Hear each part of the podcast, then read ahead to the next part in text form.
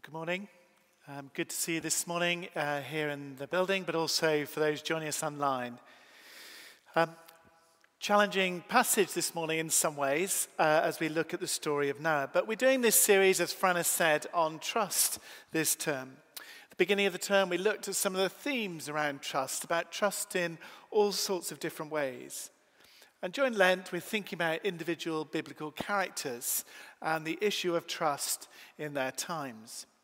Davis kicked us off last week looking at Abraham. And this week, we're looking at the story of Noah that you'll find in Genesis 6 to 9. A few weeks ago, uh, unsolicited, I flicked the telly on on one particular day at home. And there in front of me, I recognized there was a film on TV that I'd never seen. I'd never seen it, but I'd heard about it. It's quite an old film. And I realized it was a modern retelling of the story of Noah. I thought, well, I've got to preach on Noah, so I'll stop and watch it. Um, for those who are anxious about biblical faithfulness, probably not the film for you. If you're looking for something to make you smile and to pick up some of the bits of the story, actually, there's some aspects of the story that are quite funny and amusing in places that talk about and look at some of the issues in the story. The story of Noah is one of the most famous in the Bible. And it's a story in many ways that still grabs our attention, particularly because we're so concerned in our generation about creation and the environment. It has judgment, it has violence and corruption, and has salvation in full view, not in part view but right there, slap in your face. God speaks to this man called Noah, saying something absolutely ridiculous build an ark and populate it with your family and with the living creatures, because a flood of judgment is coming. Noah builds. Ridiculously, but the rains come. Day after day, for 40 days and nights, the rain comes and the ark floats and saves Noah and the animals and the rest of the living creatures in the ark. What's remaining on the earth is destroyed. Eventually, the waters subside, and Noah and the ark are saved, and creation has a fresh start. God promises never to wipe out people again with a sign of a rainbow. It's a really well known story in the Bible. Now, I wonder how you think about this story. Now, I would suggest to you in Bath in 2021 that this text is actually quite challenging. I mean, don't we like to think that everybody is basically okay? I mean, aren't we all really just good people? that judgment is bad, that I know lots of people who would argue that it's outdated and barbaric. Because, you know, creation is lovely. Creation really is lovely. I mean, I don't know whether any of you were up this, this week. I can't remember which day it was. I think it was Monday, and saw the sunrise uh, one morning that was extraordinarily beautiful. But this is what we see at the beginning of Genesis 6. Now, the earth was corrupt in God's sight and was full of violence. And God said, I'll wipe them from the face of the earth. What makes God so angry? What is it that makes God so angry? Human violence, corruption, evil, and wickedness. And however beautiful this morning you think creation is, violence is a natural problem in creation. Attenborough's TV documentaries are incredibly violent. We see, as we look at creation, big viruses eating little viruses. We see big fish eating little fish. We see big animals eating little animals. And we smile and say, well, that's natural. It's the circle of life, people. But then we say, oh, but, but when big nations destroy little nations, when big group of people destroy small groups of people, when teenage boys kill weaker but possibly teenage boys in London, or we see the vile abuse on the internet, we say, that is terrible. So, what's the problem? What's the problem in all this? Because we're all part of nature. We are all part of nature. And unless there's a God, unless there's a true judge, unless there is true justice, unless there's something outside of nature itself, how can you say that anything that's natural is wrong? On what basis are you saying it this morning? How can you say anything in nature is crooked unless there's something straight somewhere to judge it against? In other words, you have to believe in some sense in the supernatural in some form to even complain about violence. And what do we find here in this text? Violence grieves God. Violence grieves God. So much that a fresh start is needed.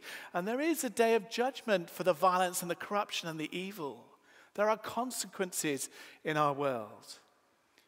And for us as Christians, we affirm that only true justice is found in God. So, what picture of God emerges in this text? There's lots of things, but I just want to have a look at a few of them. How do we see an infinitely holy, an infinitely loving, an infinitely just God bring terrible judgment on the earth? Let's look at the narrative in a few ways. Right at the beginning, we see that God sees Noah, God sees the state of creation. God sees. This should give us some heart today. All our lives are seen by an omnipresent God. Our lives are ones of significance in the presence of God. We then see that God speaks to Noah dramatically and radically for Noah. But I mentioned um, at um, Emmy's funeral on Thursday, we're reminded that the Good Shepherd continues to speak to his sheep today. God wants to speak to us. God is speaking to us. Are we listening? Are we listening? God may not be telling you to build an ark this morning, but what is He asking of you? What is He speaking to you? Consecrate yourself? Speak to somebody? Pick up the phone? Encourage somebody? Go and give something to somebody? Volunteer to help somebody? In 8 1, we also see as the narrative progresses after Noah has gone through this that God remembers now. Remember, it took ages to build this ark. And there will be times of quiet faithfulness where God isn't asking you dramatically to do something new, He's just telling you faithfully to get on with what He's called you to do. And God remembers Noah. God hasn't forgotten us this morning. While our temptation is constantly to think that we're forgotten somehow by others, by God, by whoever else it is, and we write ourselves out of God's story in some way, believing that God somehow doesn't care. This morning, God remembers. God remembers. God remembers. The right at the end of the story, we see us know that God blesses Noah, bringing fruitfulness and life in and through Noah to fulfill his purposes. So there is love and life in this story as we would often understand God. But what's going on with the flood? What's going on with this flood? One writer puts it like this He says this The flood is salvation through judgment, not salvation in spite of judgment, not salvation and judgment, not half salvation and half judgment. It's salvation through judgment. I think that's quite helpful you might want to reflect on that. I know that's lots of words, but actually you might want to reflect that whether you think that's helpful or not. See, things are very bad in creation. And all our human endeavors, however good they are, are just not enough. So God puts Noah and his family in the ark, and the waters of judgment come. And two things happen as a consequence of the waters of judgment. First, they give the world a fresh start to stop the human violence. There's actually destroying, if you look at the text, because it's destroying God's creation. And at the same time, God is saving the world. He's redeeming the world. He's giving us human beings a second chance. So, what about Noah? What do we see in the person of Noah that might give us some encouragement this morning? We see Noah, right at the beginning of this story, was a faithful man, daily following, obedient, attentive to God. Noah listened to God, wanted to know what God had to say. Are we this morning really interested in the many, many ways in which we can listen to what God has to say to us? Do we really want to discover more of God and his wonders and what he wants to say to us this morning? And of course, Noah was obedient.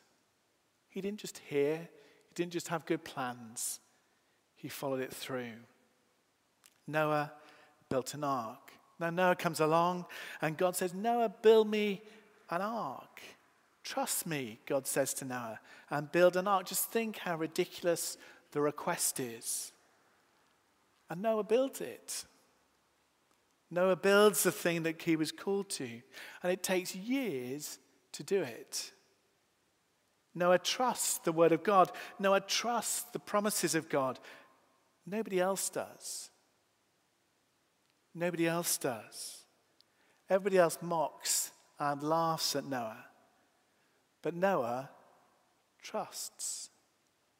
Then along comes the water, and the same water that sinks everybody else, the same water that sinks other people who didn't believe in the word of God, actually lifts Noah up.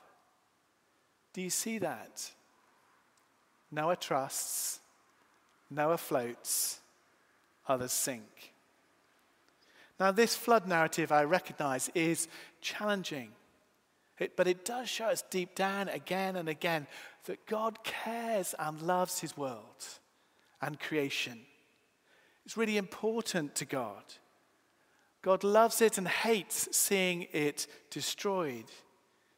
Injustice, violence, and oppression fill God's hearts with pain and suffering. If you look at the text, you'll see how much pain and suffering that it takes that causes God that means he acts. But yet God gets involved in this mess. He doesn't sit apart from it. He comes bringing hope and salvation. And of course, for us as Christians this morning, what we see in the flood, we also see in Jesus the Son of God coming into the mess of our world. Ultimately, Jesus' heart is broken on the cross. Through his judgment, a righteous man, a holy man, we too can be saved for eternity. Salvation through judgment. And that means for those who want to put their trust in Jesus this morning, for those who would say yes to Jesus, I trust you, it's an end to judgment. The judgment finishes, it's done. The violence is ended. What does Paul say in Romans 8? And do you believe this this morning for yourself? There is no condemnation for those who are in Christ Jesus. There is no condemnation for those who are in Christ Jesus. Saved, forgiven.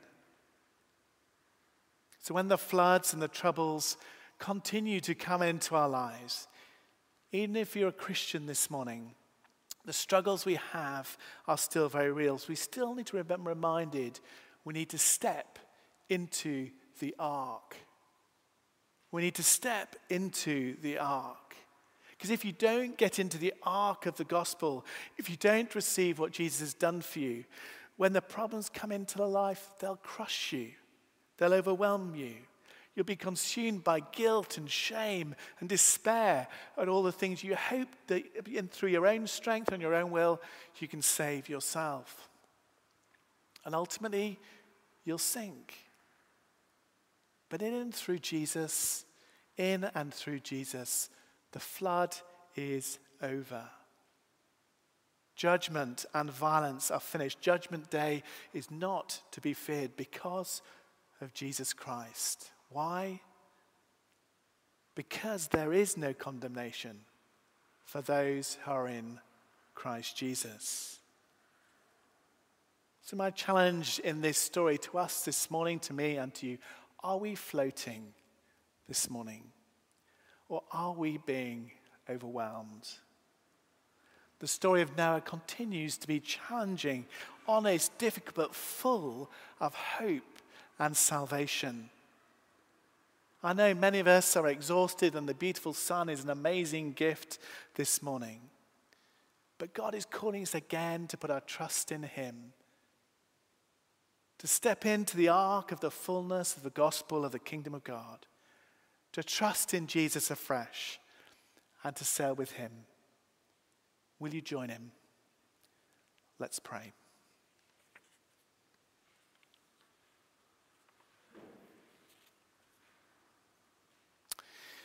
Heavenly Father, I want to thank you for your promises, your truth, your grace, your mercy that is new every morning.